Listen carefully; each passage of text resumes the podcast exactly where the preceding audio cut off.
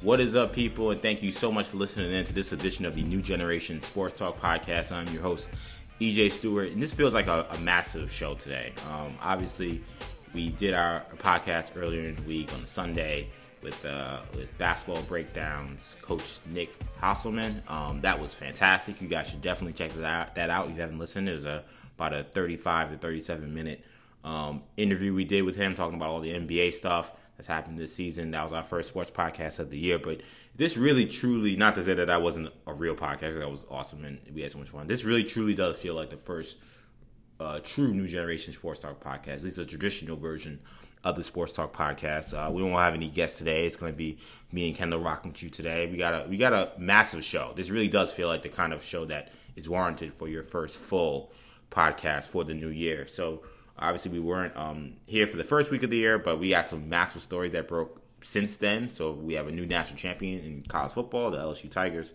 uh, completed their uh, 15-0 season. So we'll talk about where they stack up in the history of college football. Also, we got Championship Sunday. Um, I think three of the teams we kind of expected to be there. One of the teams is a really, really big shock to a lot of people. So we'll we'll talk about what chances they have, and um, and a massive scandal in Major League Baseball. There's no other way to describe it. I mean, this has uh, been a pretty groundbreaking week for MLB in well the worst way possible, probably.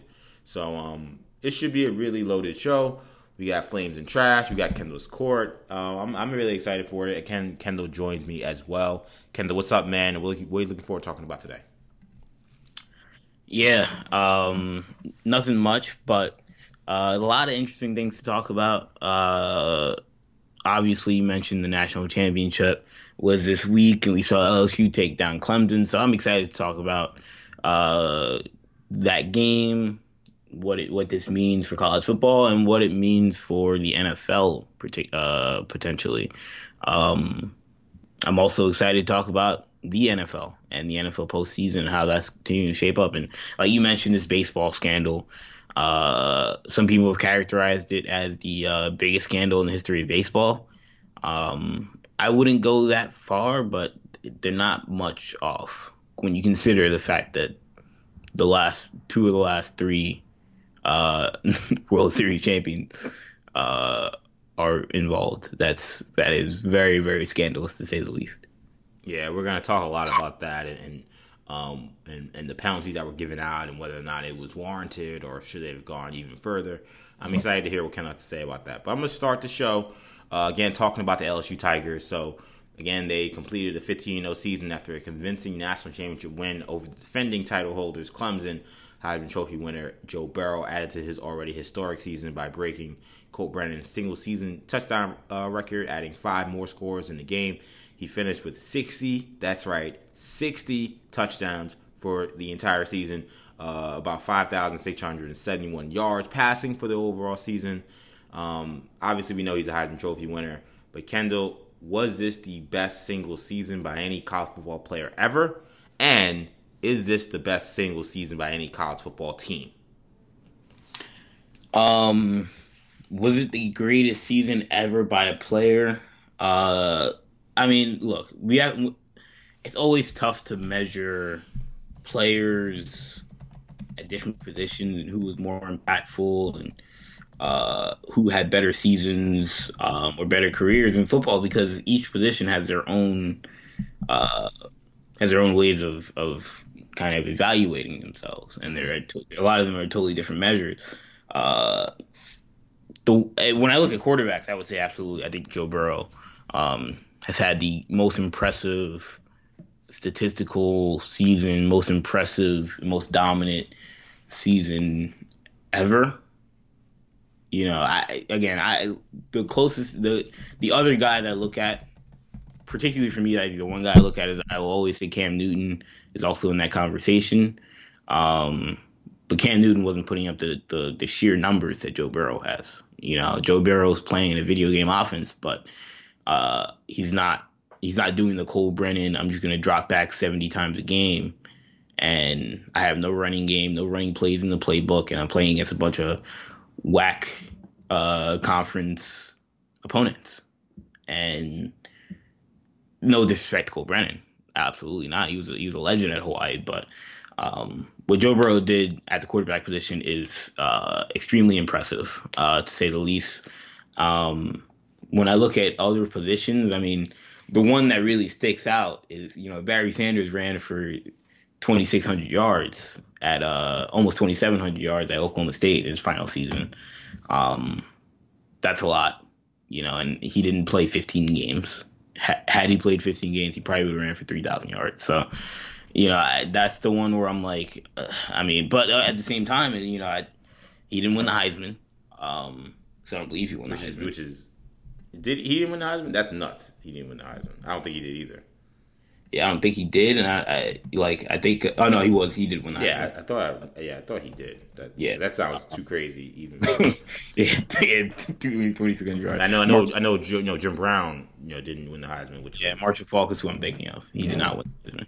but uh, but I believe Barry Sanders' team. I want to say he won. He didn't win that many games, though, um, which is less surprising. I could also could be wrong about that, but um, point being though, like he didn't win a national championship. I can tell you that for a fact. And you know that's what Joe Burrow did. Is he won the Heisman, had all the statistical numbers, and he won the national championship. There's there's not really anything to pick any holes in his in his season.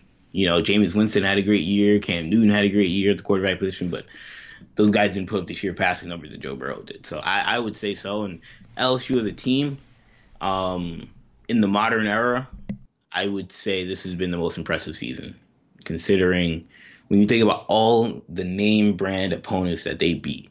You know, like when we look back 15 years from now, we're going to say this LSU team beat Texas, beat Georgia, beat Alabama, beat Clemson, beat uh, Oklahoma, beat Texas A&M. I mean, these are all the best teams in the South, some of the best programs in college football, and they beat them all. I mean, these. I mean, we're talking about not only those programs and their names, but we're talking about multiple. And Florida, by the way, I didn't mention Florida, but uh, we're talking about multiple.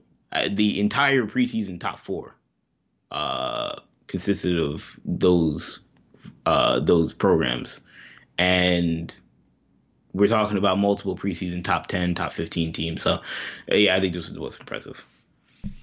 Um, I'll make the case that uh, it's funny. I think the case for LSU having the best season is probably a little easier than Burrow because I think with LSU, I I think you make a good point that eras are different. So how we quantify numbers is different, and how the, the game is played is different. And I think you make a good point about you know the positions. Like, you know, I can't think of a great offensive line, but who's to say that like you know some dominant dominant offensive lineman didn't have the greatest season ever? I mean, he can't affect us so much, but it, he could have been that dominant where he was you know whatever. So it's it's kind of weird. Um, though I think he has a great case.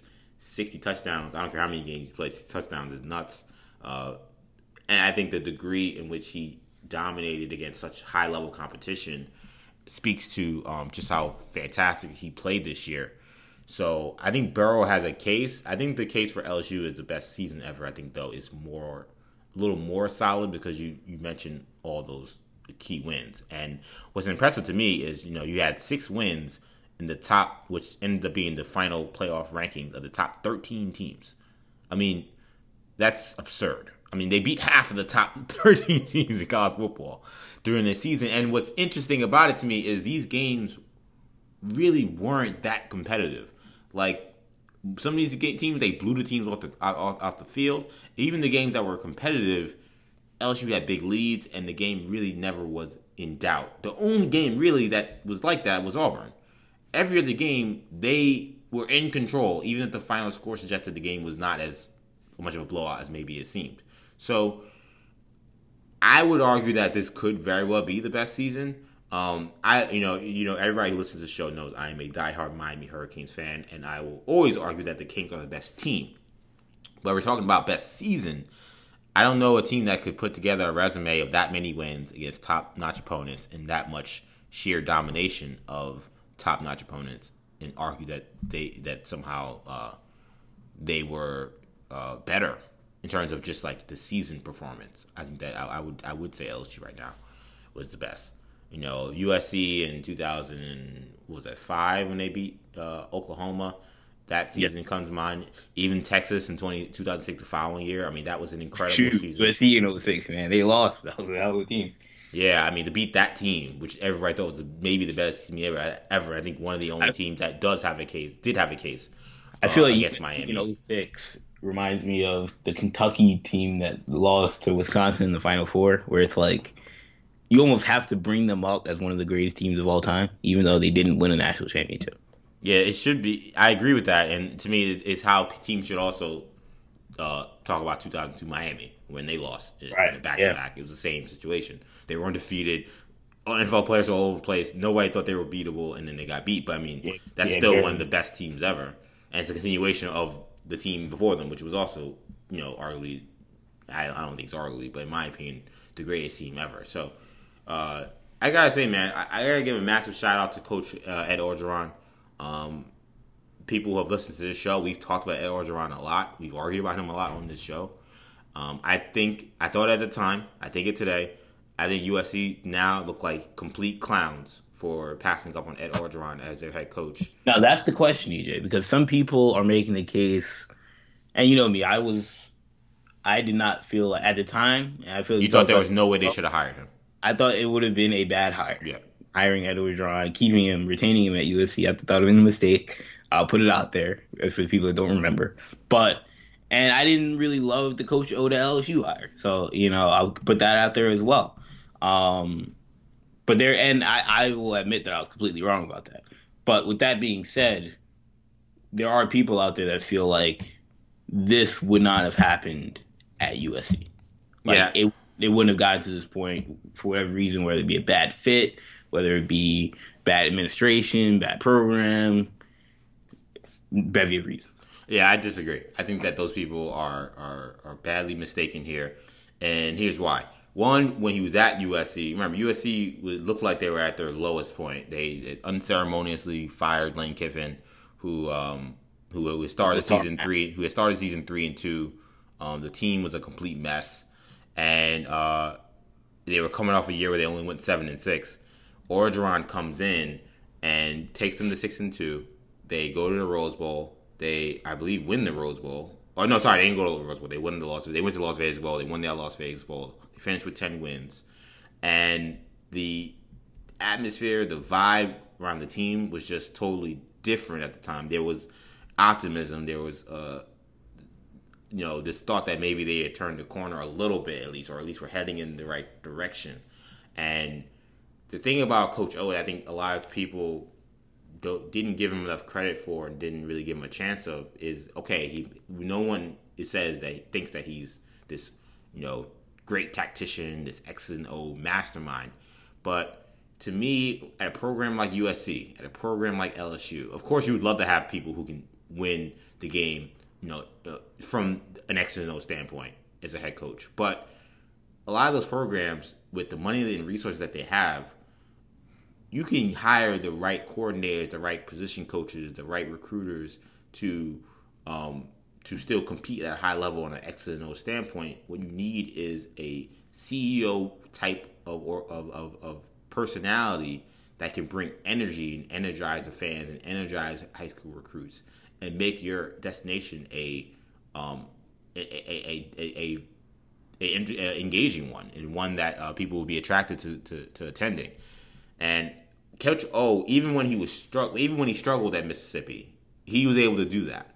The problem was he, he couldn't really coach X and O's, and while he recruited well, that's because he was so strong, he couldn't overcome Mississippi's, you know, obvious, you know, issues. You know, Ole Miss is not LSU, it's not Alabama. He wasn't a great enough coach to overcome those issues. But USC, that you hand him his personality, the way he can recruit, the way he energizes people, the way he motivates his team, motivates his players. You put that personality at the top and gave him the kind of money that LSU gave him to hire the, the right assistants. It was it was money. I mean, I, I hate to say that I saw this coming, but I really did feel like LSU with Orgeron could be a, a massive threat. I didn't see 15 0 coming. But did I think they could be national championship contenders again? Yes, because I just saw it with Les Miles. Les Miles similar guy, and and they had lost the energy and lost the excitement around the program. And Les Miles, I think, got um, less creative in terms of how he was putting his team together, and therefore that's why they had to move on. Orgeron came in with uh, you know bright eyes, you know you know you know open mind, and he decided we're gonna play a new style, new brand of football. We're gonna take advantage of these athletes that we have that we're bringing in that are five star and four star players. We want to let them run. We're going to throw the ball down the field. We're going to be exciting, and that and he's an exciting person. So that created a firestorm uh, around this program that brought a lot of kids to the to the team. And of course, he's put together an excellent staff that has developed players. That some players that were unheralded that ended up becoming stars on this team, um, like a Joe Burrow, for example. Uh, they've also he's also put together a great staff in terms of not just X and O's, but developing the talent. And now you have this perfect storm. I think USC not seeing the forest through the trees and looking at Clay Helton because they thought te- tactic- tactically he was better. It didn't see that he brought no excitement, no energy, and no leadership. It was a mistake. I don't Look, see. I think Helton. that I think that USC. I don't. I don't know. I I don't know if they win. USC wins 15 games, I don't know anybody who's arguing that USC wouldn't be a top program under Ed Orgeron. I think it's just flat wrong. I don't know yeah, how. They, like the evidence shows that to me that they they are likely wrong. LSU and USC can get comparable talent. If Coach O was given the same opportunities at USC, why would it have been any different? It's a it's a lesser conference. It would have been easier to compete. Yeah, I mean, look, I would have been. I, I was the first person saying that the Clay Helton hire was uh, was one of the worst possible hires USC could have had. Uh, given that I was not even a fan of Ed Orgeron, I would rather had him than Clay Helton. But um, if you hire Ed Orgeron, like they, the recruiting problems they have now, I mean, USC is one of the worst has one of the worst recruiting classes in the country for a Power Five school. Which is nuts. Like when I mean one of the worst, it's like one of the bottom five. Yeah. or, ten of the sixty something schools in the Power Five, in the Power Five conferences. Um, it is one of the worst, and that wouldn't happen with Ed Orgeron. You know, he's too much of a personality. Some people felt he's too much of a, he's too kind, he's too southern, he's too, he's not Hollywood, he's not West Coast elite. You know, like it's a different it's a different lane, but he he's navigated it before. You know, that's what people have to realize is that this isn't like complete fish out of water. He's at USC with Pete Carroll. He's at USC with Lane Kiffin. He was the head coach for a short period of time. He did very well. It probably would have worked, but um, obviously that's a what if. Um, but you have to feel like now LSU uh, the question though you have with LSU is were they are they now a one were they a one hit wonder? You know, you lose Joe Burrow, you lose Joe Brady, which is probably even more uh, unfortunate than even Joe Burrow graduating. Joe Burrow graduating was always going to happen, but at some point, happened now. It's unfortunate, but at least you got you won the national championship. But you to have that sustained success, you need to, you know, limit coaching staff turnover, you lose Joe Brady. Um, it's gonna be tough to sell kids to consistently be able to come to LSU, at least on the offensive side of the ball. Uh, that was a major blow. Yeah, I mean Brady going to the, the Panthers. That's that's that's definitely a blow. But in some ways, I feel like the damage was done. Like I feel like now can now in terms of an X and O standpoint of sustaining the amount of success on the field, yeah, there's there's gonna be you know, an issue potentially. But in terms of the excitement around the program, all kids got to do is just see a Twitter video of you know Odell Beckham dancing with them and giving the guys money on the on the field and be like, I don't care, I don't care who's coaching, I'm playing for that team. Like yeah. in some way, what Brady already brought them is already going to be they they're going to be living off of that for at least right. a year like, or two. It's like, just a matter of them sustaining that success. Memphis. But the guys that went to Memphis because Derrick Rose went there. Exactly. It had nothing to do with Calipari, had nothing to do with, you know, Josh Pastner. But, you know, Derrick Rose meant so much to that youth and that that's that could represent what Joe Burrow is gonna be for quarterbacks now going to LSU. And one last thing on Coach O, not to beat a dead horse on the USC thing, but I thought one of the also the huge issues why they, they screwed that up was Coach O was the was the really one of the last connections to the Pete Carroll years. A lot of people forgot that he was with that Pete Carroll staff during that run and, and how they kind of came up into becoming what they eventually became as you know this dominant force and the fact that they, they, they didn't value that and, and and decided to go with someone new who didn't know what that those Pete Carroll years were and, and how they amassed that success. Um, that that was that was a see. I think that. I mean, I agree with you, but like from their perspective, they just went through their clown Lane Kiffin, who also from the Pete Carroll era. So they were just like, you know what, this isn't working. We gotta we gotta start fresh. Hiring Clay Helton is not starting fresh because he was a Lane Kiffin guy. But, but like the problem with Lane Kiffin though was that we had already seen him as a head coach. That, I mean, that, that was it saw Ed Orgeron as a head coach, and he wasn't he wasn't that good either. No, but they saw him as a head coach at USC. Well, like, yeah, that's that like, that's a difference. Like with Lane Kiffin, they saw him fail somewhere else, and then they were just taking a flyer.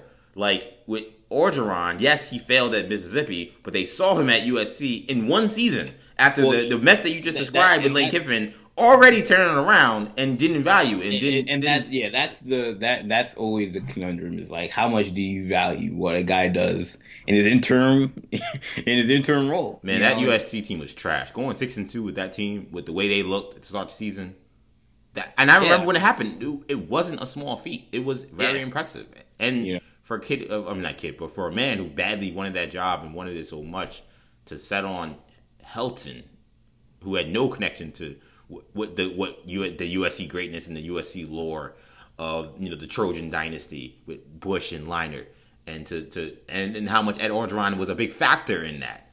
like that was um that was again I can't stress enough that was a mistake. But um to me I think what's interesting is will this end up being a passing of the torch? You know was uh, you know LSU taking out you know Alabama during the regular season and seeing like you know we're seeing Saban watching that game salt, all salty on the sidelines, seeing them you know take apart Clemson after what Clemson has done over the last uh, few years. Like, is LSU now the big dog, and that, and big dog in the yard, or is this a flash in the pan? I could, I feel like we'll probably do a YouTube video on this very soon, but I feel like Joe Burrow is like, I mean, he's the best quarterback prospect I've seen in a long in a long time. Maybe the best quarterback prospect I've ever, I've ever seen. So, uh, at least coming out of college, uh, in terms of how polished he is, um, replacing that guy is going to be very very tough.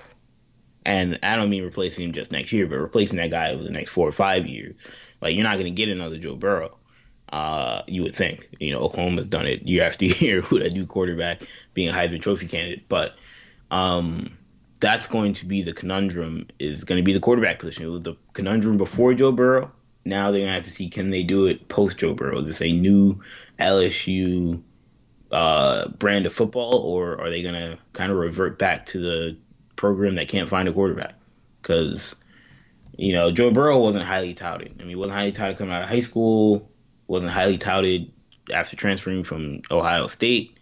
Um, they have they, it's not like they have a bevy of you know five star quarterbacks sitting behind Joe Burrow. You know, so they could end up being a spot for a grad transfer uh, next season. But that's going to be the the, the question. We know Alabama has is always going to have top five recruiting classes, is always going to have top five stars at the quarterback position. We know uh, Clemson and Georgia and Ohio State have been setting themselves up to be those kind of programs as well. Can LSU kind of sustain themselves at that level as well? They were able to this year, in part because Joe Burrow was so amazing. Because if Joe Burrow, you replace Joe Burrow with Joe Schmo at quarterback, this team I don't think won the national championship. That's how good he was. But, um, but I don't know. You also have some people saying Joe Burrow is a system quarterback. So I, I, who knows?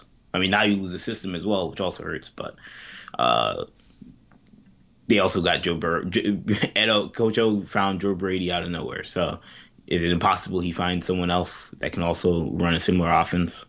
Not impossible. Yeah, in terms of you know how great a prospect he is, I mean, to me, I think of Andrew Luck and Cam Newton in recent years as um, elite prospects. Peyton Manning, I know you didn't see Peyton Manning, but I barely saw Peyton Manning, but Peyton Manning certainly up there.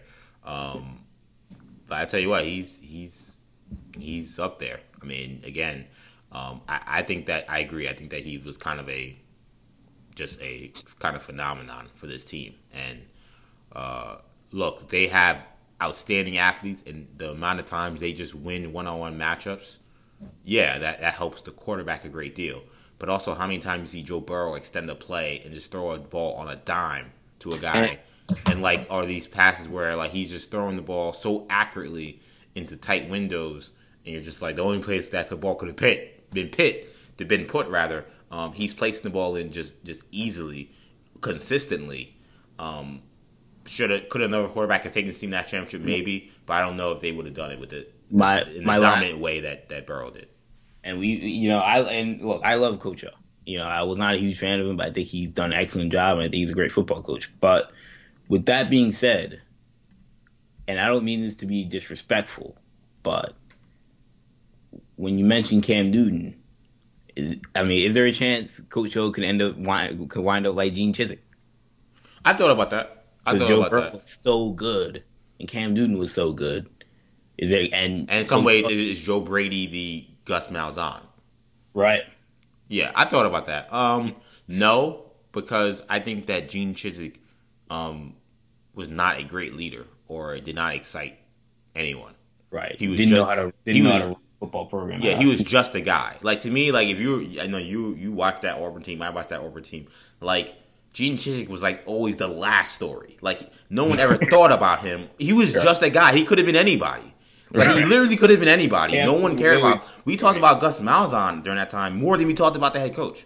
Like he he literally could have been anybody, and he never he never um, kind of imposed his will or imposed his personality on anything. So when it fell apart, it kind of made sense because you were like, I mean, he had a great coordinator and then he lost him, and he had a great QB and then he lost him, and he just was the all he was was a head coach at Iowa State, and we really don't know how great he really is. Yeah, maybe he's getting exposed now. Like Coach O, he he he is the man at LSU. I mean, he is a Heisman Trophy, trophy winning quarterback that we're arguing is the best QB prospect we've seen in years, and maybe had the greatest season of all time. Yet we spent almost as much, if not more, time talking about the head coach than we talked about him. that says a that says a the- great that- deal. Had, his whole Heisman speech was centered around that Coach. And that, that means a lot to me. Like I don't know, I, I had to look at Cam Newton's speech again, but again, I I remember that time. Like Gene Chizik was just an anonymous guy. Like and, you know, I'm not trying to trying to bury him, but like there was nothing about him that was ever interesting. Like he did a very good job. I mean, anytime you win national championship, you know you deserve all the credit in the world. He did a very good job leading um, that team that had pretty much no NFL players on the offense except for Cam Newton to a national championship, and he did a great job in that season. But I don't think that he was special in any way. Uh, any decent football coach, I think, would have maneuvered that situation because Cam was such a force of nature, and that defense was so good this is entirely different. Like you get the feeling that the the energy they get and the inspiration that they get as a whole team, not just Burrow, not just the offense, but the defense as well. It all comes from a swagger that starts with their head coach. The swagger and stuff that Auburn had came from Cam. That's a, that's a major difference. So it's a fair question because the track records are similar, but I don't think that we'll have another Gene Chizik situation. Interesting. Yeah, I, I, I mean, I tend to agree. The Gene Chizik situation, like, was very much uh, that was a, a he struck lightning with Cam Newton, obviously, and yeah, I mean, I think Coach O struck lightning with Joe Burrow uh, as well, but Joe Burrow also took a massive leap under Coach O that we can't also forget. Like Gene Chizik got Cam Newton out of junior college, and I mean, he may have taken a leap from Florida, but got Cam Newton relatively unknown out of junior college, and you know, the guy was obviously extremely special. Um, it's funny how Urban Meyer coached both Joe Burrow and Cam Newton, and both ran them out of town. That's it's not good on his track record. Wait, wait, wait. Who? Wait, say that one more time. no, I'm like, it's not great that Urban Meyer coached uh, Cam Newton and Oh, Joe yeah, Burrow that's true. ran them both out of town. I mean, Cam Newton Well, Cam ran himself out of town. To fair, fair enough, fair enough. I But, mean, we're gonna keep it a complete buck. but you know, didn't he had both of them on on campus, and you know, two of the greatest SEC quarterbacks we may have ever seen on campus, and uh, didn't really get to coach either one of them. Yeah. Um, let's head to the NFL, Kendall, because championship week is here. We got the Titans, who shocked everyone, especially after their their shocking win um, against the Baltimore Ravens last week in, in eliminating Lamar Jackson, his squad, uh, on the road. Titans will remain on the road. They'll travel to KC to take on the Chiefs. Um, meanwhile, Aaron Rodgers brings his Packers back home to his home state of California to battle uh, the 49ers. So, Kendall, what is your top storyline heading into Championship Sunday? Uh, my top storyline heading into Championship Sunday, um, for me, it's got to be the AFC Championship game, and obviously you have that that loss that the Chiefs or not the Chiefs, but the Ravens suffered to uh, the, the, Tennessee Titans, which ended Lamar Jackson's season.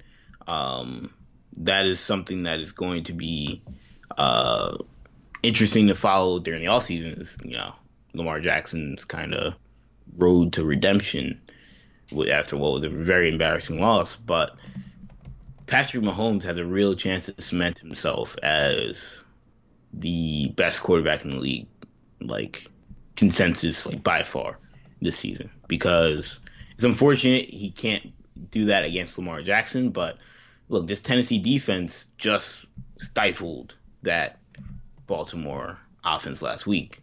Um, and if he's able to light them up the way he lit up Houston in three quarters, throwing what 50, 51 um, against that that Houston defense, uh, if he does that next week and then can go on to potentially win a Super Bowl against maybe Aaron Rodgers, uh, it could be Jimmy Garoppolo as well, but and that's a really good San Francisco defense. So either way, he has a chance to really do something special. So uh, for me, that's that's my storyline uh, for this th- this week and really going forward. Uh, and I also want to see how what can Derrick Henry do? You know, how special can he be? I'm I'm to be watching the AFC Championship game very closely. Yeah, for me, I got to That's why that last question is that last answer rather is why I would say it's got to be um, it's got to be the Titans. Um, this has been a, a, remarkable run. I mean, I don't think that any. I, I certainly didn't predict that they would uh, they would knock off the Pats and the Ravens in back to back weeks, and to beat the Ravens last week in just convincing fashion. What I love about this team, man, is they embrace playing an old school brand of football at a time where pretty much no one is playing like this. We talk about how the NFL's game changed. We talked about how the NBA has changed, and both have changed to benefit the rules of high octane offense. And they changed because of the rules that are now benefiting high, high octane offense. The fact that you have a team like the Titans that decide they're going to play field position football, they're going to uh, uh, milk the clock, they're going to run the football, they're going to play a physical brand of defense. Like, I, I be on, I'll be honest, I didn't know a team playing like this could get this far at this point. I didn't think that that could happen because passing is just so much of a better option than playing way the Titans do for so many teams, just the way the teams are built, just the way the rules are built, that it didn't make sense to play that way. So to see the Titans, Derrick Henry running the rock the way he is, uh, Mike Vrabel just coaching, just masterful, masterful game plans. I mean, I think he severely outcoached uh, John Harbaugh last week, and he also really outcoached Bill Belichick the week before. I thought last week was ridiculous, though. I mean, I thought John Harbaugh coached if it wasn't for Bill O'Brien, who I don't know what the hell he was doing, if it wasn't for him, John Harbaugh coached the worst playoff game I've seen in a long time. So, and yeah. not to just not to take away from Vrabel, I thought Vrabel on the flip side, the game plan they had for Lamar, um, again, the way they used the clock, the way they used field time of possession, the way they used uh, uh, ball control, it was just it was it was it was so well done. So, they're my top storyline just to see if they can now take that one more that that that strategy one more time on the road against another high octane offense, this offense that just put up 50 points, 41 unanswered against the the Texans, is that going to work again? I, I want to say no because I'm like I just can't see how you could beat the Chiefs like that for a third week after already beating the Pats and Ravens. But at the same time, they just beat the Pats and Ravens that way. So why would I suggest that they can't do that? You know, I think the only difference with this matchup and why I, am more um, apprehensive is saying that they can do it for a third week in a row is because I think the Ravens outside of Hollywood Brown, they don't have the kind of speed on the outside that the Chiefs present. and the the the Pats have no speed on the outside really. At least no one that's credible. That's credible speed, you know, or, or you know, credible as a as an outside threat. This is a different team because the Chiefs have so many guys who can stretch the field and a quarterback. Not to say that Lamar can't throw. I would never say that. But uh, Mahomes is a special kind of thrower and a guy who can really take advantage of mistakes. So your ball, your your game plan has to be airtight, or else they're going to murder you, as we saw uh, what happened with the Texans. So for that reason, you know, I think I'm leaning Chiefs this week, but the storyline I think definitely is the Titans. And in regards to the um to the Packers and the and, and the 49ers, it's funny because the last time we saw these two teams play, the Packers just did not look at all ready for the moment. And the Packers might be the weirdest 13 and 3 team I've ever seen because they're 13 and 3. They have a Hall of Fame quarterback, one of the greatest of all time, definitely one of the greatest I've ever seen. And I still have a little bit of doubts about how good they really are. like, it's crazy because they're one game away from the Super Bowl. At a certain point, I have to just assume that this team is really good. But last week, they got out to a strong lead. And then you kind of saw Russell Wilson slowly bring the, uh, the Seahawks back in that game. So the Green Bay offense stall for a long period of time, as they tend to do. And it's like how many times you're going to see that kind of same pattern where maybe the Packers start off strong, then they look awful for like two or three quarters, and then they do enough to kind of finish the game. Winning is all that matters, and teams that can close games, you know, that's a sign of, of being a strong team. So I, I do get that. I don't want to just completely poo poo that. But I just, to me, I feel like the 49ers are legitimately a, a really, really great team. And I, I, something, something about me still worries that the Packers may be fool's gold.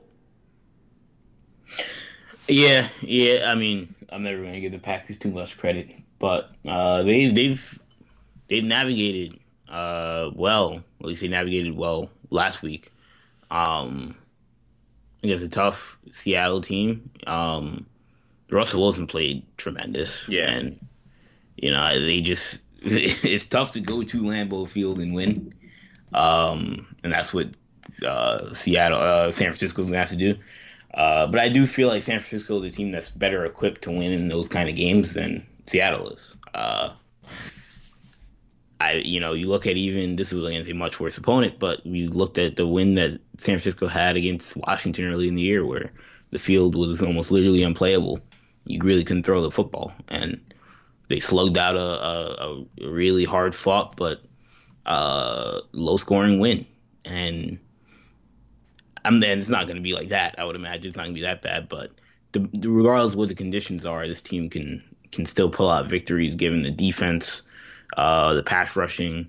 Um, you know, even I mean, and I mean, I would imagine Brian Bulaga is going to play this week, but mm-hmm, you know, yeah. what condition is he going to be in? You know, there's a lot of a lot of factors that you, we have to consider with this Green Bay offense, but um, should also be a good game.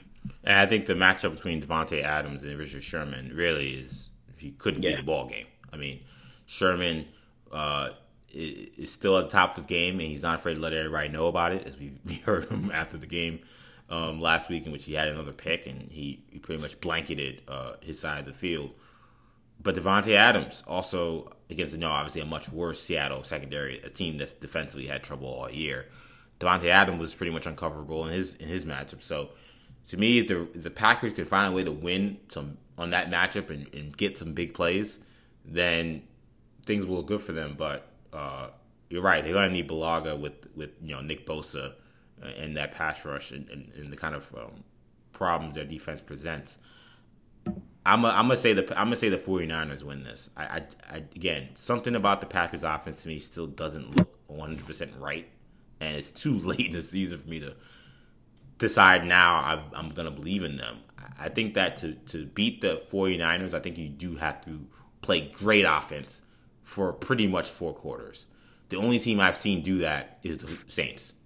I literally saw the Packers play them and just got they got ran out the the off the field. I don't think it will be like that, but I do think that they'll struggle to consistently sustain drives and this 49ers offense, which is not necessarily they're not the greatest show on turf, but they, they'll be able to do enough to, to, to squeak this one out. So I got um, Chiefs I got Niners in my Super Bowl. Is that also how you're going with this? Um, I hope that's the case, but I'm gonna go with uh, Green Bay and Kansas City. Really? Do you still have questions about Garoppolo? Do you still feel like at the end of the day, taking Garoppolo over, over A Rod is, is yeah, that's that's the thing. If we, if it gets to a tight game in the fourth quarter, like San Francisco's got to get up big early and make it a, a an almost insurmountable deficit for Aaron Rodgers. right? Um, because I, I just feel like in a tight ball game, and look, we've seen Garoppolo go tit for tat with uh Drew Brees Yep. on the road and win. So it's not like you know he hasn't proven himself in those kind of games yet, but uh, and that was a huge game, must win game for both teams. But and given that win, is the reason why New Orleans isn't there anymore. Yeah, yeah. San Francisco is. exactly. But- So that was a huge game. Um, but with that being said, uh, I would still I, I Aaron Rodgers is. I'm always picking Aaron Rodgers in that in that matchup, and these teams are closely comparable enough to where being at home, I, and also Rodgers hasn't been there a long time, and I just feel like he seems like the type of guy that I, I think that's wearing on him. I think this is we're seeing the best of Aaron Rodgers in these in in this season, especially recently. He's been on fire. I'm just gonna I'm I'm I'm a, I'm a ride with uh, A Rod. One thing I will say is, uh, I do think Jimmy G has played much better this week. Last week he was pedestrian, and he was allowed to be pedestrian because his defense dominated, and Tevin Coleman and uh, and Raheem Mostert were just were just running the ball uh, so effectively. The Packers defense, the Vikings defense is really good, but the Packers defense is also really really good, and I I don't think he can play that poorly because I think one the Packers defense will not let them get run over like that.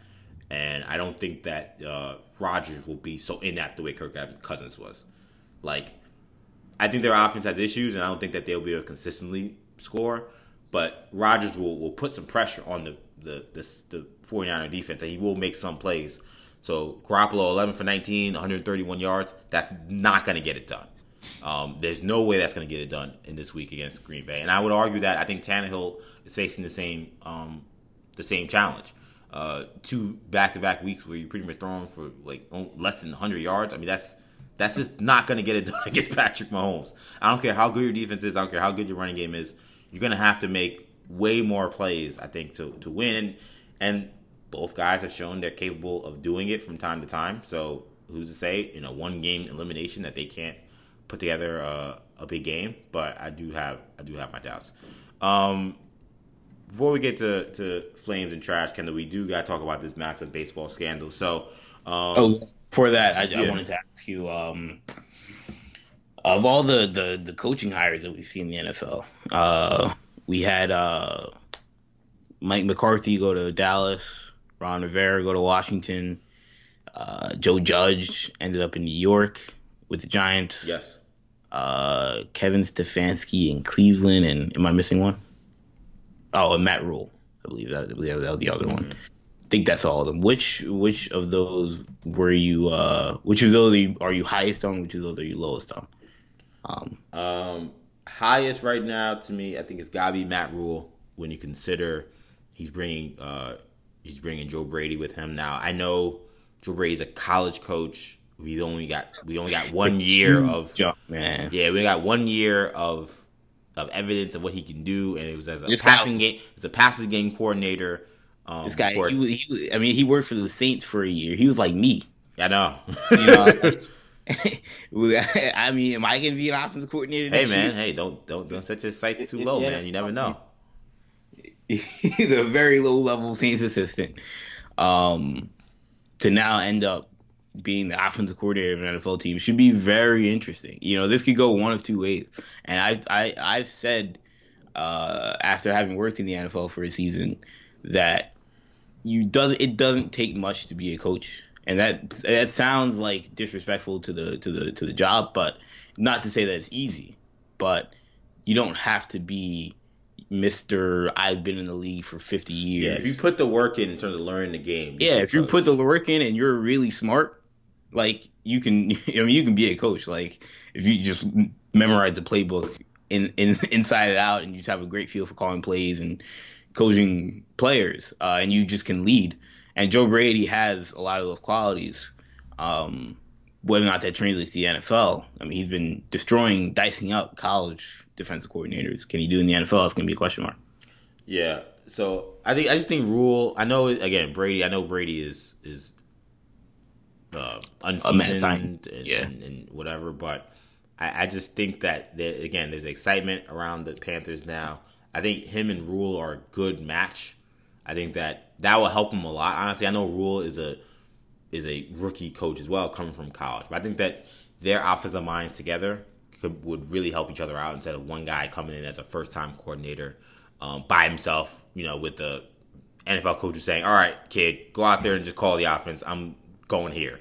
Like the fact that he'll have an offensive head coach also with him, and I think Rhule being able to bounce his you know offensive schemes off of a guy like Brady, I think they'll they'll be a good match. So I'm most excited about them. Uh, honestly, I think almost all the other ones are not that exciting. But I think the one I would be most concerned about is the Giants. I don't say that in by for any malice as a Jets fan because you know because I don't just root against the Giants, but I just think Joe Judge just just and you're not trying to win headlines. That's not what you're trying to do when you're trying to be a win, you know, hire coach. You want to get the right guy who's going to produce the most wins.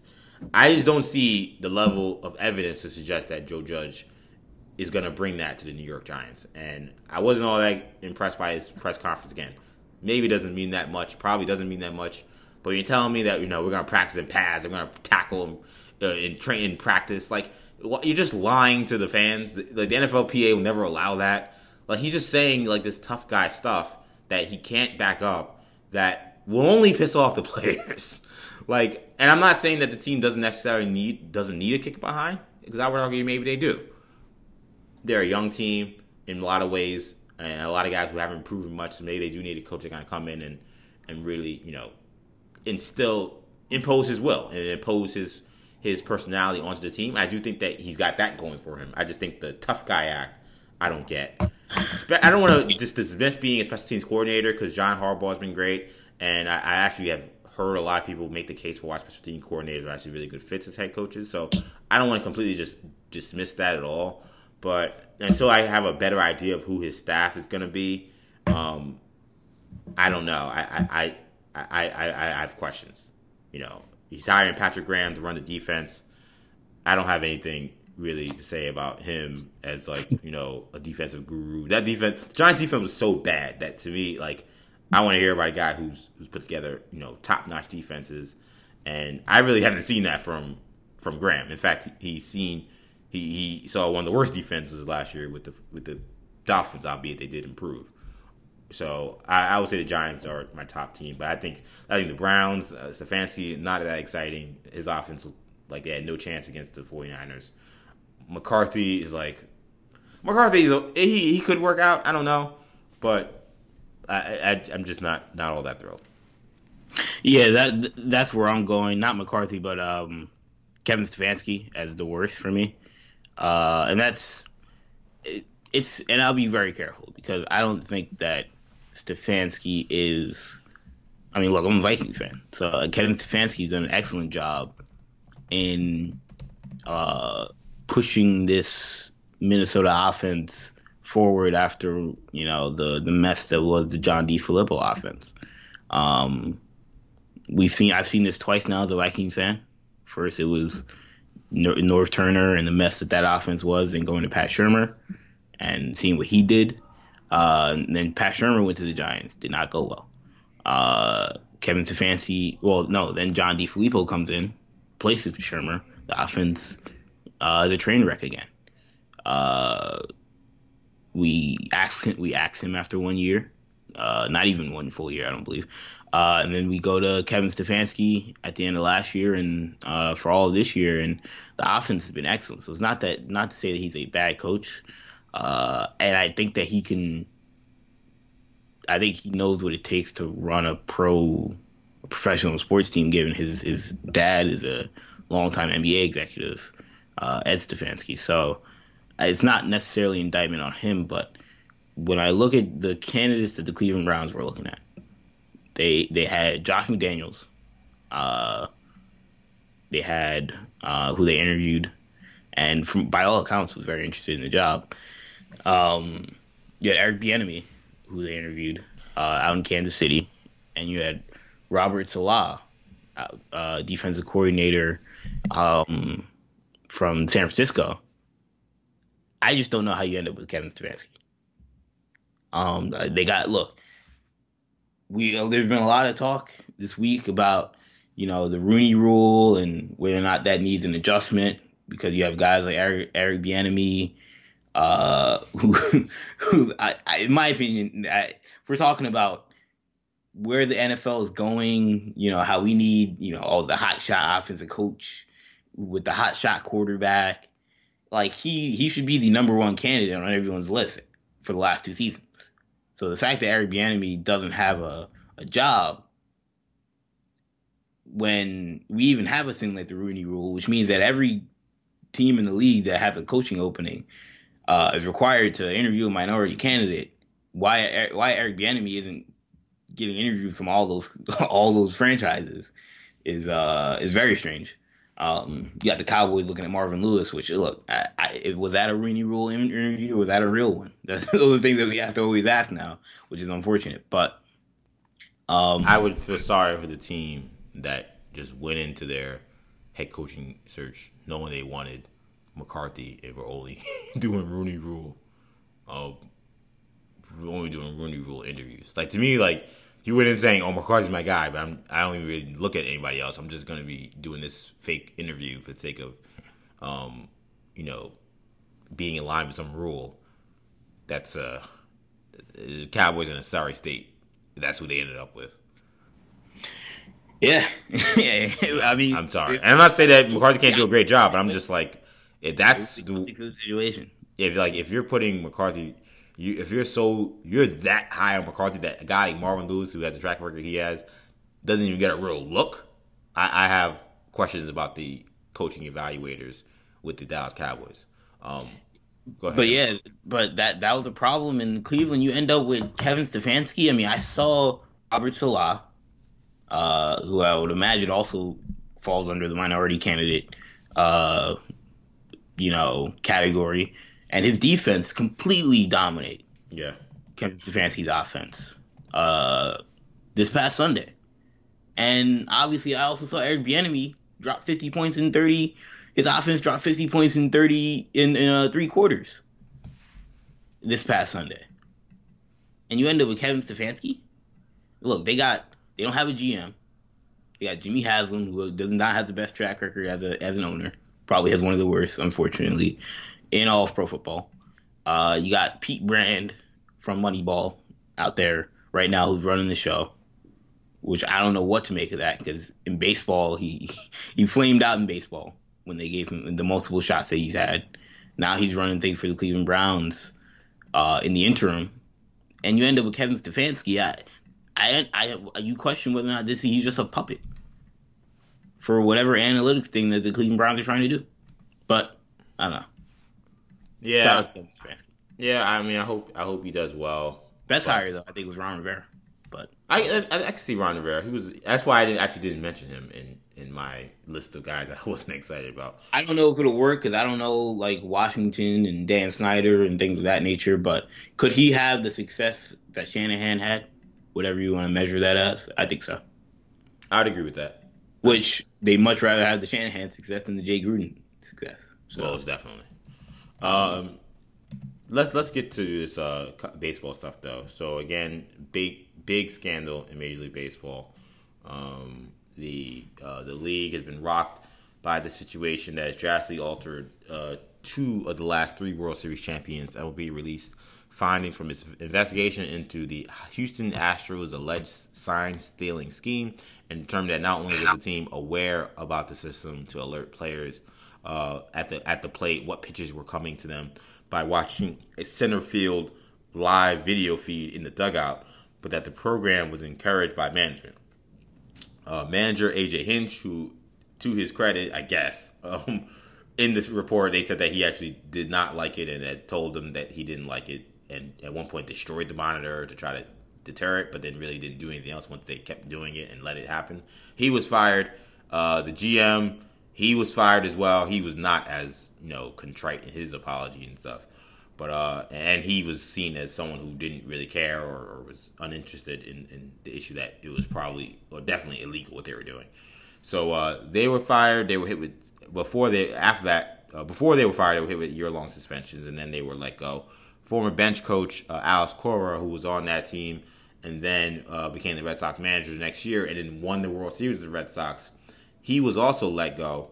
The Astros had to pay a five million dollar fine the most allowed by within MLB rules. Uh, Kendall, did you think the punishment handed down from the commissioner Rob Manfred was uh, too much, too little, or just right? Um, in terms of deterring this kind of behavior from a franchise, I, I think this was, I think this was enough. You know, like it's tough to argue that they should have done less because, I mean, they didn't vacate the championship, which was a huge plus for Houston and Boston, but particularly Houston.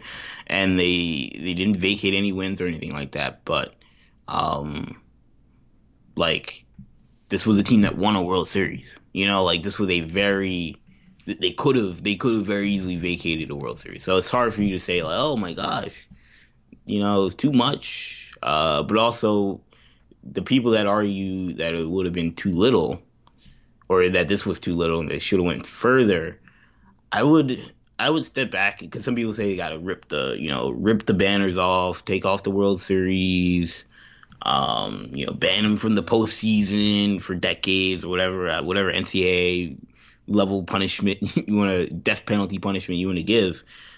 For me, I would look at these punishments were more severe than I think a lot of people realize.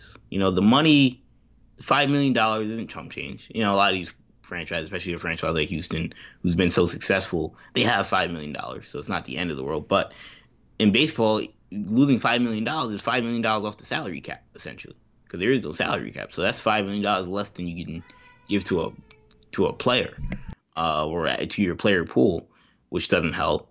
Um, but even beyond that, they lose their manager and general manager, president of baseball operations, which is a huge blow to the front office. They're gonna have to completely retool their entire system. Um, and then the most severe part of the punishment was they won't have a first was a first and second round pick. I believe for so. the next two seasons. They won't have a first and second round pick for the next two seasons. And if the Astros were to then say, "Look, we'll just we don't have a first round pick, we'll just sign a guy to a huge deal so that's it's it, so that it's it's a it's a compensatory pick. Then that will roll over to the year after. So they're gonna lose their next two first round picks whenever, and now they're gonna have to say to themselves, well, do we not sign top level free agents just so we can get rid of the the the the roll so that we prevent the rollover of the punishment and get rid of it as soon as possible, or do we sign high low free agents to try and st- try and stay somewhat above water, but then just completely destroy our farm system for, and and asset base for the next five years? That's that's going to be very, very, very damaging to this team going forward. In the short term, can they still compete for a World Series? Of course, they hire the right manager, hire the right front office uh, personnel and keep this team afloat, they can still win. They can still win the AL, but because they have a lot of talent on the roster to, uh, right now. But it's it's going to be damaging, as well as the fact that now they can't whatever system they were using, like they can't do it, and it was very obvious the stuff they were doing. I mean, now it's come out retroactively, videos of you know pitchers realizing that they could have been doing something, or you'll, you'll there are videos circulating the internet of you know uh, teams facing the Houston Astros, and you hear banging and whistling and all these types of different signals that they were allegedly using, and it's clear like that stuff can, they can't do it. Um, so I think this was I think this was the right uh, measure. Um, look, I want I want to give all the credit in the world to Rob Manfred for stepping up and really, uh, you know, dropping a massive hammer on the Houston Astros. I agree, it is very significant. I think he did all he could do to punish the management and the organization as a whole. but he didn't go far enough. Um, and it's not really a, a super harsh criticism because I do understand that he was concerned about really taking this fight to the Players Association. But to me, players should have been suspended. And to me, if you found that because the, the the the what was clear in the findings was that this was a mostly player driven um, system. And in fact, you know, in within the finals again, like I said before, AJ Hinch kind of really wasn't all that cool with it, but really kind of just after initially doing some things to explain he didn't want it, decided to just leave it alone. Um, the players were really, really the ones involved. And the fact that they don't face any punishment for flat out cheating the game, because this is what this is, I think is kind of ridiculous. I told you, Kendall, I think that these players should be suspended for a year. Anybody who is deemed to be responsible and participating in this scheme to cheat in a way that, and I know in baseball it's kind of like if you're not che- if you're if you're not cheating, you're not trying, and you know everybody trying to get the extra you know the extra mile or get that one extra inch rather than extra mile. You know they take you give them minutes to take a mile, and they're trying to get that extra inch, but.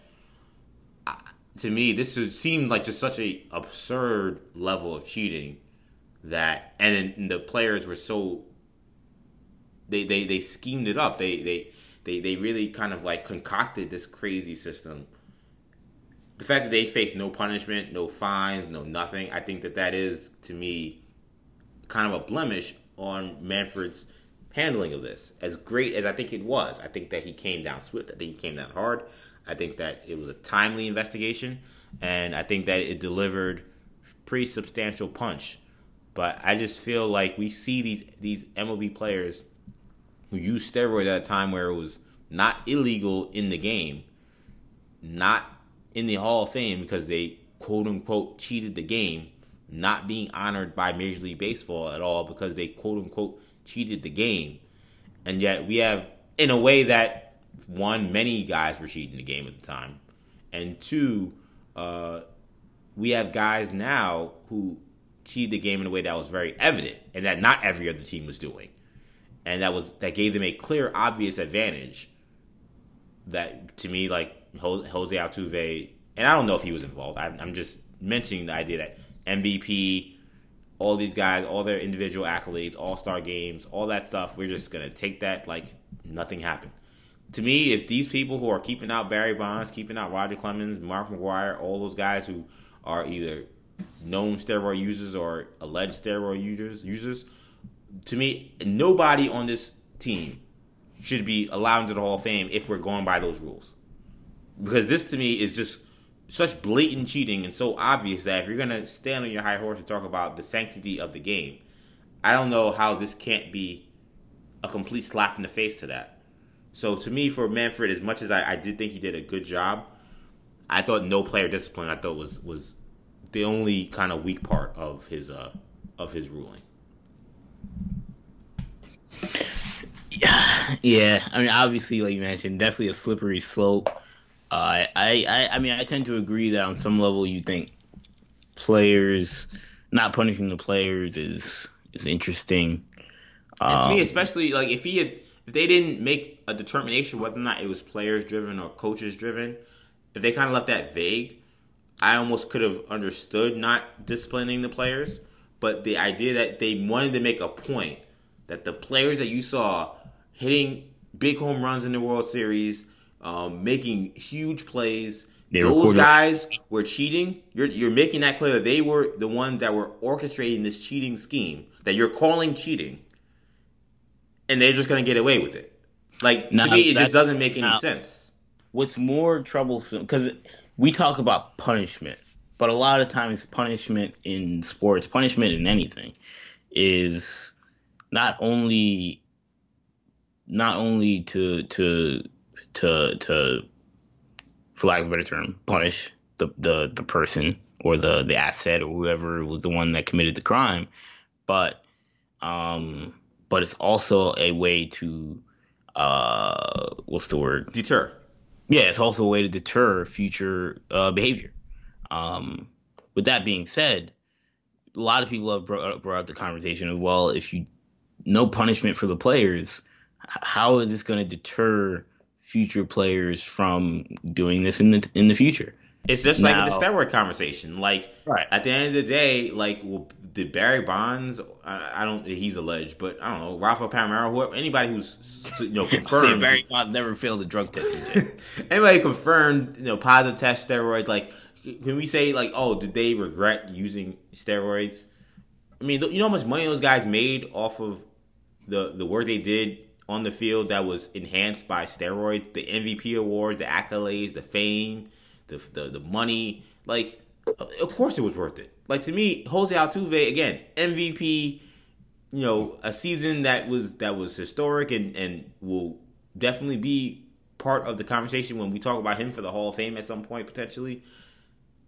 Yeah, it was worth it that he that they did what they did and they won a championship. All the prestige, all everything that happened. That's why I think for the for the Astros to get hit so hard, that's why it was important because I think you had to send a message to the Astros: was this championship worth it? And you can still argue maybe it was, but man, that's a price. You're talking about draft picks taken away. The way you structure your team is going to have to be weird for these next few years to avoid more draft picks or situation, or, you know, being you know more draft pick issues. Um, you know, you lose your manager and your GM just flat out just gone, and like you just had to just pick up the pieces and figure out where to go next. Like that wasn't nothing. That was a lot. Now, that, but I don't know if you told me like I'm I can win a World Series, but I'm gonna lose all these draft picks, and my team's gonna be shamed, and I'm gonna lose my GM and my man, general manager, and we now become the the kind of forever villains of baseball. I'm a Met fan who's never seen a World Series, and we'll talk about Beltran in a second. I don't know if I'm signing up for that. I, I can't say for sure every owner is signing up for that. As a fan, no, I don't think I definitely wouldn't sign up for that. So that, that's a substantial thing for the player. I don't know if what they not getting any kind of punishment and they still don't lose any money. They still get to go out and play. All the accolades that they earn, they keep. All the money that they earn is guaranteed. Like I don't know if this is a, the deterrent that's necessary. Now, you're right, but what's the deterrent of the fact that like the if the president of baseball operations and the manager lose their job, not only lose their job, but get probably their, and maybe their years. careers. I mean, it's yeah, a chance that these guys will never be a major, on a major league team again. Because of that, this will be policed at a much more tighter level than it was in Houston. Like even the first sniff of anything is going to get shut down because the guys that run the organization, they like the first sniff and the dudes, the guys are to get traded. Like you're out. You know, like it won't be allowed to this this kind of stuff won't be allowed to be run rampant in their program. You know, and that that's where I think that this was the deterrent for this kind of future behavior. Uh, that's and that's that is that's I think the the what baseball is looking at, what Major League Baseball is deciding with doing this, and I totally get that. And again, I don't want to slam them because I think that they were pretty courageous, to be honest, to put this just just stiff arm on the Astros. I mean, it was this was not nothing. I just think that there was one more level that really would have dropped the true hammer, and they didn't go there. And it was with, and, and I think I think it was I think it was the only thing they lacked a little bit of courage in in regards to this situation because they didn't have the courage to stand up to the Players Association and say, "No, your guys are cheats. They've ruined the sanctity of our game." and they should be punished for it. Like they didn't want to have that legal battle, the money it would take, the time it would take, how much it would drag the story on. I get it. I just I I can't agree with it. that's why I, I feel how I feel. Um, but what about Beltran? Because the we know obviously Cora, who was um who was the bench coach who helped who was really helped organize this thing, he got fired or quote unquote parted ways mutually with the Boston's Boston uh, Red Sox. So they're now in a situation where they're looking for a manager. The Mets' new manager is Carlos Beltran, who was the only player named in this um, investigation. He was essentially the ringleader of the whole thing. That's the way it reads, though it's kind of weird because some people are saying, "Well, he was the only one named because he's the only guy that's that's retired that was involved, and therefore they named him, but they weren't naming any current players. so it's it's it, it, could read that he was a ringleader. I could also read it as a way of this. He's just being named because he was among he was there. He was there and he's no longer playing there or playing anywhere, so therefore they feel free to just speak about someone. Either way, is obviously is a just a terrible, terrible look for the New York Mets. He's a new manager. I think a lot of fans and the team is excited about and now there's this massive cloud hanging over the franchise. Huge, huge uh, peer pressure because the last the other two teams they took uh, a stand. Right, they took a stand and said this was you know obviously the Astros in some ways like they got punished and they were like, well, you brought all this onto us now you're gonna you're not welcome here anymore. But even the Red Sox, who have yet to see any punishment, though that could be coming as this investigation continues. Um, they were immediate. They were like, "Yep, nope, Cora, you're gone. Like we're done." So the Mets, again, like you said, are facing pressure to say, "Okay, well, the other two teams got rid of the cheaters named in this thing. What about you guys? Will you name the cheaters? That you will you get rid of the cheater that was named in this uh, report?" I'm torn on what the Mets should do. Yeah. As, as, you know, I'm a Mets fan, and the people who listen, I'm a Mets fan, and I'm also a huge Carlos Beltran fan as a just as a, as a player. So I don't want that to cloud how I feel about this. To me, one thing I will say is the Mets have to make a decision one way or the other. Are they in or are they out? They cannot think that they could just run out the clock and think that this won't be a problem. They got to decide that we're either going to stick with him and say that he made a mistake and this is the past and we're going to move on, or they got to say we're done and we're cutting bait. This no comment and we're just gonna let everybody twist in the wind and just pretend nothing's happening. You know, the Instagram they're posting, you know, Jake DeGrom's first game ever, and I'm like, nobody cares about this right now. I love Jake DeGrom. Everybody loves Jake DeGrom. That's not what we should be focusing on. What is the situation with our manager? I my gut tells me they gotta get rid of him. And and that is not easy for me to say because how much I love Beltran as a player and me being a Mets fan. But I just don't see to me whatever he would bring as a manager. I just think it's it's now going to be overshadowed by this baggage he now comes with. I also feel like baseball managers overall are kind of overrated. Like I think that you can get anybody who knows the game that can who knows the game, knows people, and knows kind of the inner workings of a clubhouse, and they can manage. I don't know if that necessarily has to be a former player, a non-former player, analyst guy, non-analyst guy. I think uh, so many these teams now are really literally just going off the stats on what to do. That the manager, in some ways, has kind of been neutered in their abilities to kind of show any agency in running their team, especially in terms of infield on you know on field decisions. So with Beltran, I understand that he they, people feel like he has a great mind for the game. He's a great teacher, and they think that he has a bright future in baseball. Or, uh, I, I just Alex Cora say he uh, he paid attention to detail. Right. Which is very that was all this stuff is shady, man. Yeah, it's like you hear this stuff and I'm just like none of this, none of what he brings is worth having to talk about this for however long he's the Mets manager. It just isn't for a team that already kind of has always kind of feels like they have a dark cloud hovering over them anyway. This is just not needed.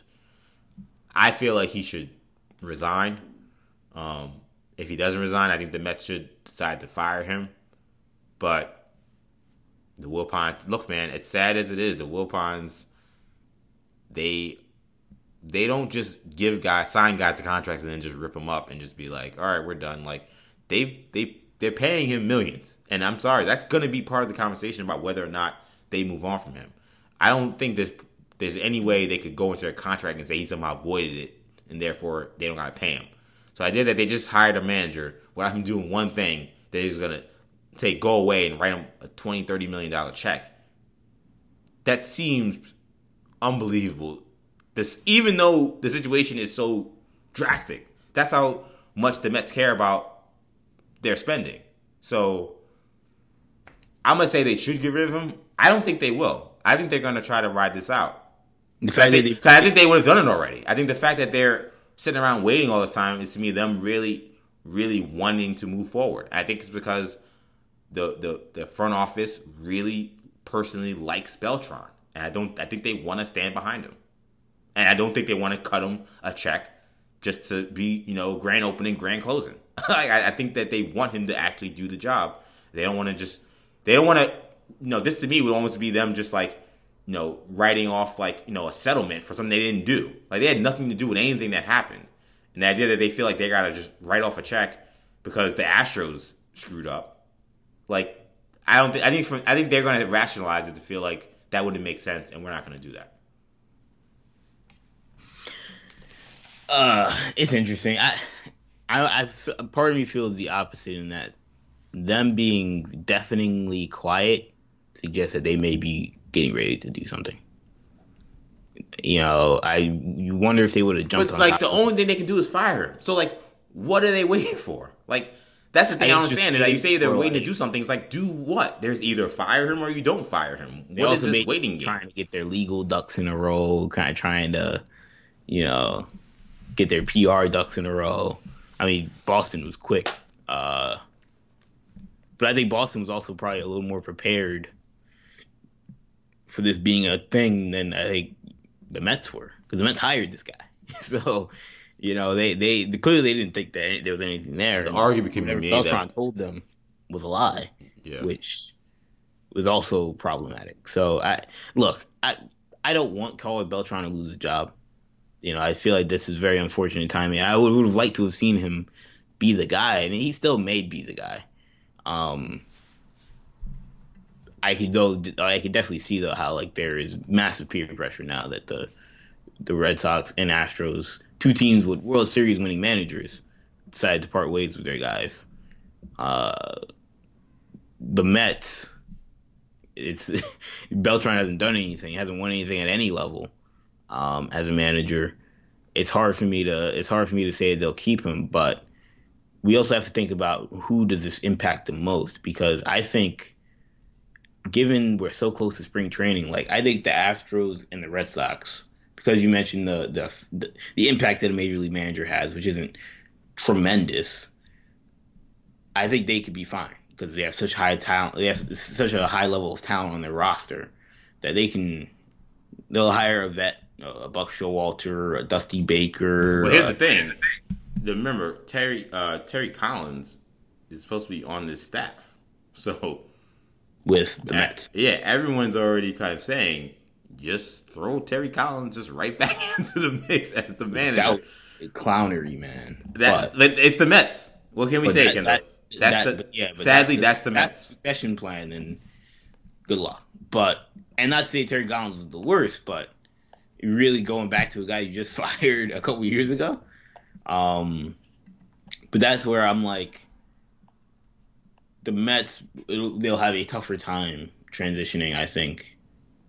And you bring up the, an, an, interesting point with Terry Collins, but it's still uh, more problematic to switch managers this late in the game when you don't have that high level of talent uh, than a team like Boston or Houston. I mean, it's just I, I see both sides though. I see like to, the idea that you're gonna throw you know Eduardo Perez in there with you know having not prepared for this training camp, not prepared for anything.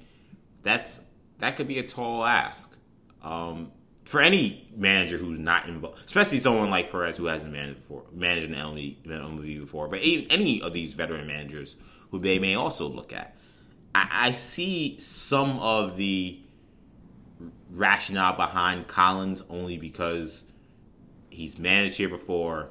He knows everything with the team. The team would know what to expect from him. Like, I could see how that could be enticing and just be easy, especially since he's probably gonna be around anyway. But I, I agree. It's, I, also see the idea that man, like you're firing a guy that you fired a couple years ago.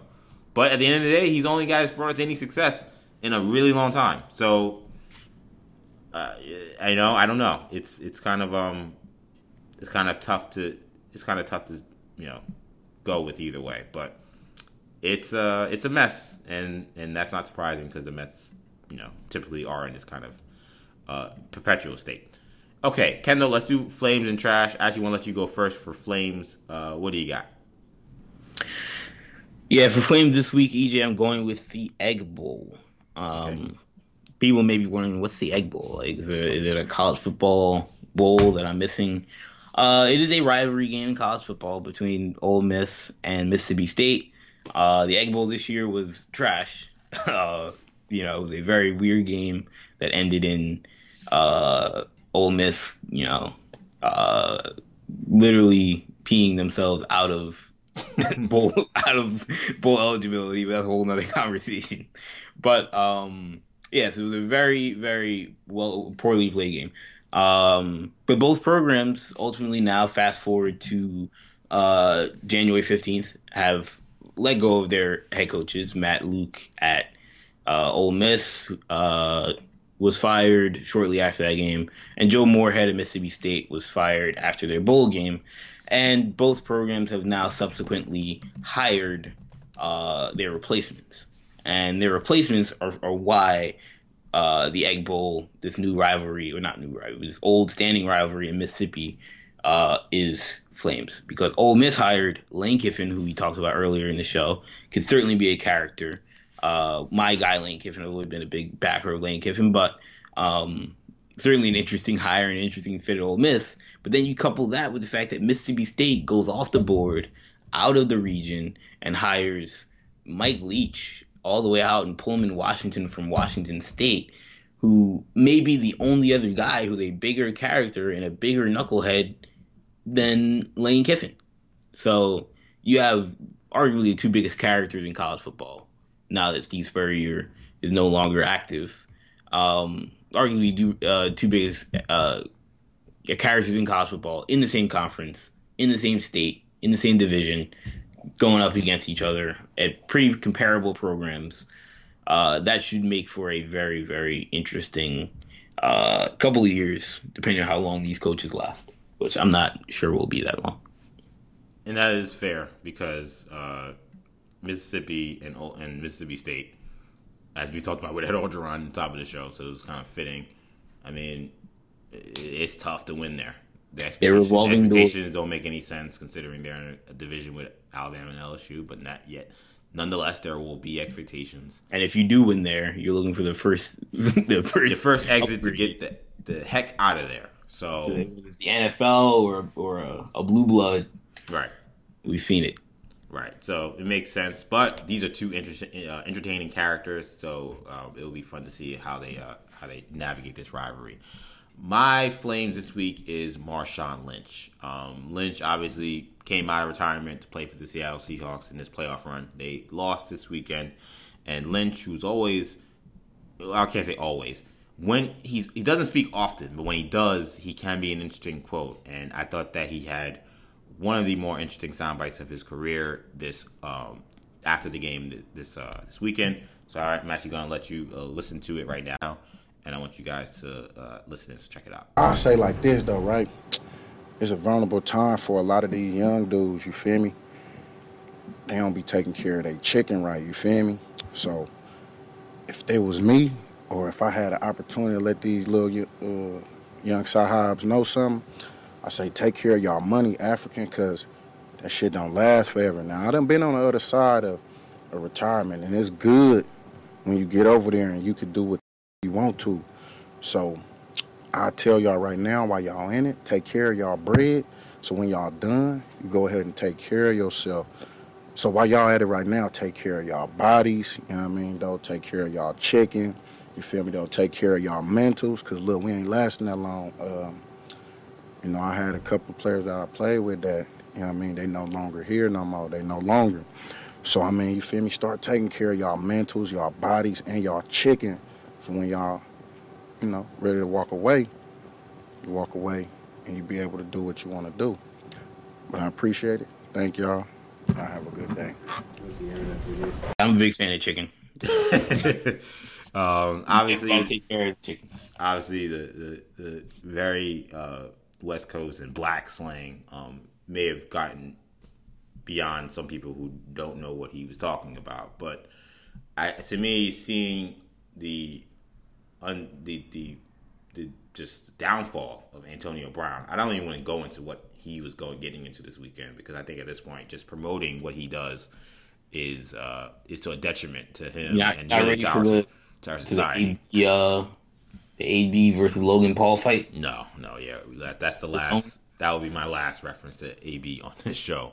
But um, with the he stuff he's doing with um, Luke Kuechly and his uh, his retirement, shout out to him. He's uh to me an easy, easy first ballot Hall of Famer, and him leaving the game at age. Well, how, how about we get my guy uh, Patrick Willis in there, man? Another guy who also, I mean, Kendall. Someone made the case, and I thought it was extremely sad. Willis and and and uh, Kuechly, probably two of the best middle linebackers of the last 10, 15 years. Yeah, I would say both guys didn't make it to age their age thirty season.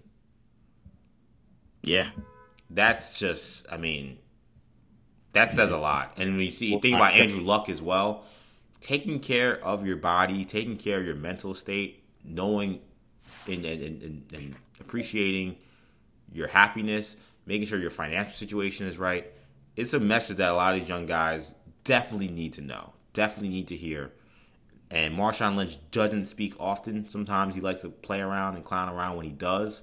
But I thought for what could be the last time we see him in front of a microphone, knowing him. I mean, I know he last time he retired, he was doing a lot of fun stuff and doing, you know, TV and TV stuff, yeah. and stuff. But who knows? I mean, you know, Marshawn is a very reserved dude, and he may decide to just if he just disappeared, that wouldn't surprise me if that's the last time we hear from him in a microphone, it's certainly very well could be the last time we hear him in an NFL setting. For that to be his last statement, I thought was extremely powerful. Massive, massive shout out to Marshawn Lynch for an incredible career and, and just being one of just the dopest characters in I've ever followed in the NFL in my life watching. So shout out to Marshawn Lynch. That was a great message, and he's my uh, flames this week. Who you got for trash? Trash this week. Uh, I had uh, two candidates. It was tough to pick. I'll go quickly on the first. Uh, Missouri State football. Uh, they had a they had a coaching opening. The last two the, the the two candidates that they were considering were Art Briles and Bobby Petrino. They ended up picking Bobby Petrino, so pretty self-explanatory on that one. But um, the other candidate is Roy Williams, and that, that's that's a sad one, man, because I I don't like I like Roy Williams. I don't like to call him trash because he's an all time great uh, college basketball coach. Um, one of the five best out there right now in terms of track record. But it's been a tough week and a half for Roy Williams, man. I'm not gonna lie. And obviously North Carolina uh, has struggled. We've talked about this before. You know, they lost Cole Anthony, and right now they started off conference play, I believe, one and four in the ACC. Just lost to Clemson at home for the first time in school history, or first time since 1928 or something like that.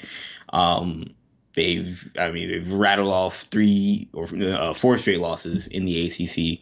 Uh, uh, to start this this this new session in conference play. Uh, and again, like I said, they lost Cole Anthony, so the team has been awful. They're not going to make the NCAA tournament. That kind of goes without saying at this point. And Roy Williams, before the loss to Clemson, uh, whoever they lost to before that, Georgia Tech, I think it was. He said after that game, he said, "This is probably the least gifted team I've ever coached uh, since I've been back at North Carolina." Um, he then, after he lost to Clemson, believe it was after the loss. They've lost so many times. I don't remember when he said each thing, but he's just been a very, been a very down state. And after the loss to Clemson, he said, uh, "They should probably just fire me at this point." Because I'm not a good coach and I'm doing a terrible job, and they should probably just fire me. Um, I guess I got to fire Mike Krzyzewski too because he lost to Clemson yesterday. fair enough. He lost to Clemson. Yeah, I mean he lost to Clemson. So you know a lot of be be two new job openings in Tobacco Road. But it's just very bizarre to hear Roy Williams talking like this. You know, a lot of people did not like the the least gifted comment. He's probably right, but you probably don't need to say that to Roy Williams. You know, like this is a team dealing with injury. These guys are trying their hardest. They're playing their hardest, and I guess maybe that's what he's saying. That look, they're trying their hardest. They're just not that good. But there's a better way you can say that, Roy.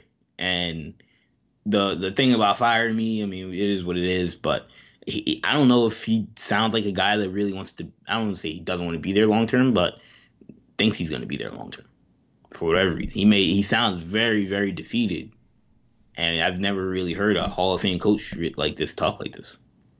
Yeah, I mean, I don't want to put too much stock in it only because I do feel like coaches man, they live and die with their teams and game to game. And when you're a coach like Roy, who's used to winning all the time, and now you're losing a lot, you will be dramatic. And to me, honestly, he sounds like someone who he uh, probably knows very well. He may have even coached with at some point. I think he did coach with at some point. Uh, he sounds like Larry Brown. Larry Brown was very much the same way. Like uh, you lose, uh, trade everybody. I'm the worst coach. They and they when they win, he was like the happiest guy in the world. Like you know, like they lived and died with uh, with their teams and, and game to game. So he's being dramatic. I get it. I think I think the first comment about the you know least gifted thing was a little bit of deflection of blame. I think honestly, then him then saying "fire me," I think was also then him kind of maybe having some. I think even if it wasn't conscious, subconscious guilt for throwing his team under the bus, and then accepting some blame for what's been a, a rough season. Though I think all of us understand what's happened, and I think we all understand. Um, not we all understand around one player and one yeah, player. right. And I think to be honest, I feel like anybody who really looked at the situation knew they were overrated. Like they should have been ranked, yeah. whatever they were ranked top to start the season. They were vastly overrated. So their name, they got that ranking through their name. And to me, if you told me they didn't have Cole Anthony and it was going to be the same, just the other dudes that they have, no one else before the year started, I would think their record would be whatever it is now, eight and seven, something like that. So uh, it is what it is. You know, I don't know.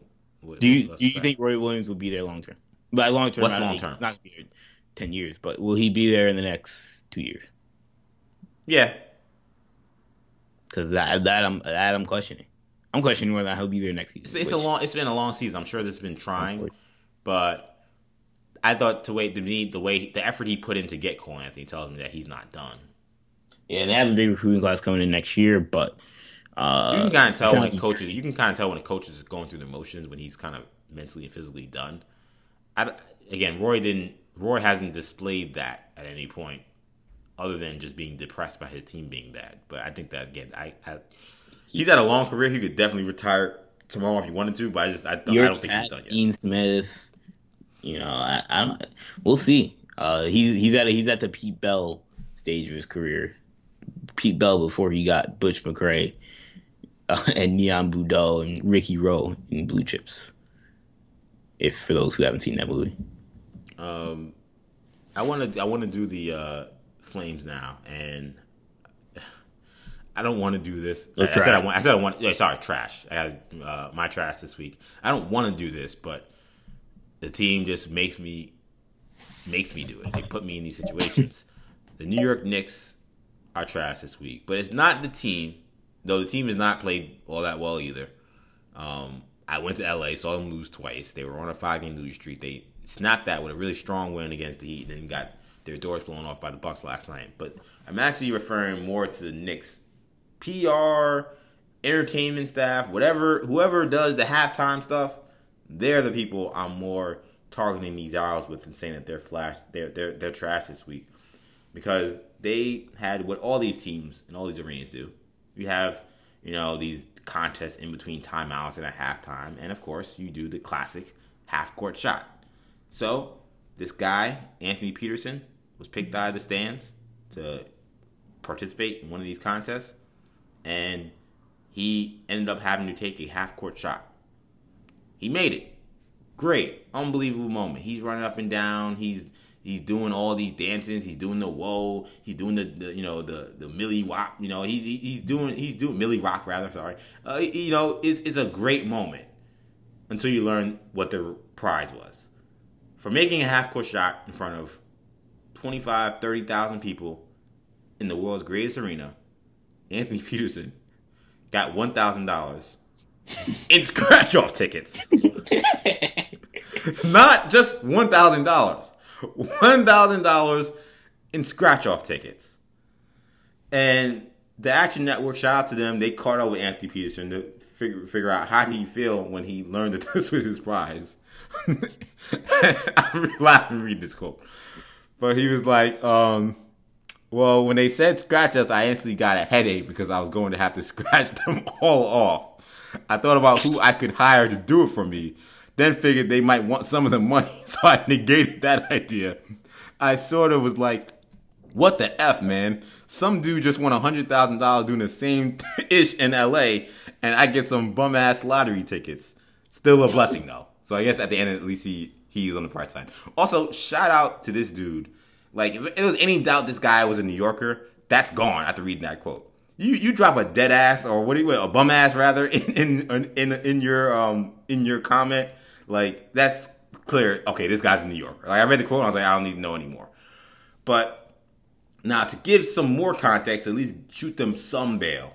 This was part of a a promotion with New York Lottery, and the guy had to spin a wheel, and whatever he had to do was going to be determined by this wheel. The prize was predetermined, but like he could have all all he had to do was just make a bunch of layups, and he just got unlucky and had to hit a half court shot. Nonetheless, I just got to make the Knicks trash because like they just keep doing this stuff to themselves. And it's Like, funny. Whose idea was it to think that it would be smart to do this lame prize? Like lottery had to New York City, New York Lottery had to pitch it to you at some point, and no one in their department, whoever handles this, thought like a guy makes a half court shot and only gets a thousand dollars in tickets. like that might look kind of Yeah, that's a whack. PR nightmare. That, that that that could that, that like that doesn't make any sense. That that doesn't equate. Especially as he mentioned, uh, someone had recently just won. He said eleven thousand. He said uh, hundred thousand dollars in L.A. I don't know if it was that much. No, yeah, the guy did win a hundred thousand dollars in L.A. Um, A kid from Louisville got thirty eight thousand dollars. and and in fairness to the Knicks, one more time, uh, apparently, uh, you know, last season a guy won ten thousand dollars for hitting a half court shot at the MSG. That was through a different sponsor, Chase. Obviously, Chase, you know, Chase got you know clearly more likely to want to give out more bread than New York Lottery, even though that's literally the only thing they're supposed to do. All right. Uh, I don't know. I, I just to me, is, uh, this is just ridiculous because I'm just like, at what point, like this team just remains, they can't keep themselves out of headlines for pure stupidity, and like I'm, I'm just tired of them being a laughing stock, and I don't know what it's going to take for them to get over this hump, but it just seems like story- this is just like inevitable. the, the the funniest part of the story is that uh the guy said that he ultimately only only ended up with five hundred and seventy bucks, Yes, exactly. He didn't even get to a thousand. yeah the the overall number he was trying to get to. It was You just know, a complete. He didn't hit any debacle. jackpot.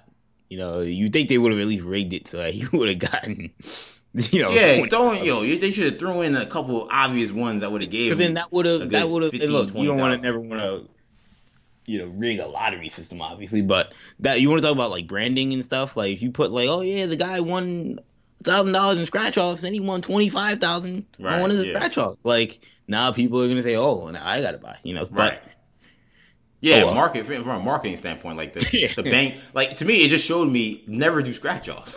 Right, like to me, I'm just like, okay, so Like, now, like this guy spent a $1,000 thousand and he only got five hundred seventy eight thousand. That was a, a terrible bargain. Like that would make like he ended up losing money. That was stupid. he like lost half the money he got. Right. So the only thing that the only way he, the only reason why he got that money is because he had he made a half court shot. like Right. it. So a regular person, I would never want to do the lottery, and told me how much of a, of a joke it is. So it was just a mess all around. I, I don't know. I'm at a loss of words. Knicks, you guys are trash this week. Let's wrap up the show. Kind of what we got for Kendall's court. Yeah, so for Kendall's court, uh, I was wrestling with this one because I was gonna make it. Part of me wanted to make it flames, part of me wanted to make it trash. So I figured just just go Kendall's court. But uh, the Pro Football Hall of Fame this week uh, announced their this weekend announced their um, you know their centennial class uh, was revealed in full this week. But during the weekend, we got uh, the 15 man class decided by the you know, whatever guru committee they put up, you know, Bill Belichick and John Clayton and Sal Paolantonio and just a bunch of, you know, Ozzie's new Newsome, a bunch of kind of random football heads. Put them in a room, let them decide uh, what guys should be on this class. This is not considering modern era players. Those guys will be in the regular Hall of Fame class 2020. This is the quote unquote centennial class of 15 and they had a long list of finalists. Uh, and they ended up with a uh, a 15. We saw uh, it was gonna be tra- it was gonna be flames for me, Jay, uh, because we saw this week, um, you know, this weekend during the two playoff games, Bill Cowher and Jimmy Jimmy Johnson get inducted or get uh, uh, getting get picked and get finding out about their their induction into the Hall of Fame uh, live, which was very cool. Being surprised by uh, big David Baker from president of the Pro Football Hall of Fame, which is very interesting. That dude is six foot nine, four hundred pounds. Yes, huge guy. That guy very is massive. That guy, he should be playing now. Yeah, I, I mean, yeah, you could you could do better than some offensive linemen. I've yeah. Uh, but but yeah, so it was a this was a, a very interesting interesting crop. Let me let me run through the names real quick. Uh, I mentioned Jimmy Johnson and uh, and Bill Cowher, uh, but we also got Paul Tagliabue. We got um, who did we get? Cliff Cliff Harris. Um, hard to find a whole list of these guys, but uh, George Young is the GM of the uh, New York Giants. Steve Sabol from NFL Films, who got some good names. But my issue with this, EJ, is they announced it during a show. They made some some big grandstanding show, and on NFL Network, it was Good Morning Football. Shout out to them. I want to call them a grandstanding show. It's a good show, but you you make it this big event. We're gonna announce the 15 uh, you have these two guys getting surprised on TV earlier. The issue I have is that they had already announced a list of finalists for the for this class of Hall of Famers uh, last month in December. So it was a list of 30 guys or whatever it was 30, 40 guys, 25 guys. they were going to cut it down to 15. Like, we end up happening what happened with Drew Pearson. Dallas. Cowboys legendary wide receiver, uh, multiple time Super Bowl winner, uh, all decade wide receiver in the 1970s. He was watching. He was watching live. He's been snubbed from the Hall of Fame for the last 20, 30 years. He's been watching, or he he he was watching at, at his house with all his family. Had a had a a party essentially, and he didn't get picked. And it was embarrassing, and he went on, I wouldn't say a rant, but, you know, he was very frustrated. It was very public. He had a lot of media there. And it was, it was very sad to watch. And uh, ultimately, like, you can't have this, this huge show like this have all these finalists and not expect the poor PR that the Pro Football Hall of Fame got from the Drew Pearson situation.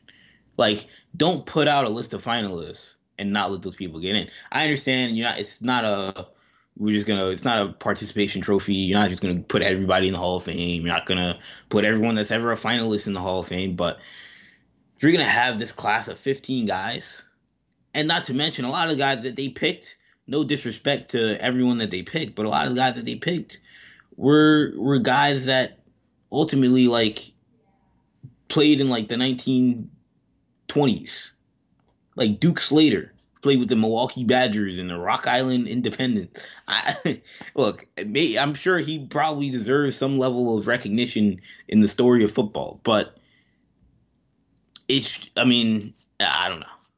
I don't know. I just I don't know. I don't know how much I like this idea when you're leaving off guys like Tom Flores again. You're leaving off Drew Pearson. You're you're leaving off uh, Harold Carmichael did make it from Philly, but you're leaving off uh, Art Modell, which some people are happy about, some people are upset about, depending if you're a Ravens fan or a Browns fan. But a lot of, a lot of, I don't know. It's just, just poor PR by decision by the NFL, and it was good PR with great PR with the Jimmy Johnson and the Cowher stuff, but they just completely ignored the other side of it, which was very unfortunate.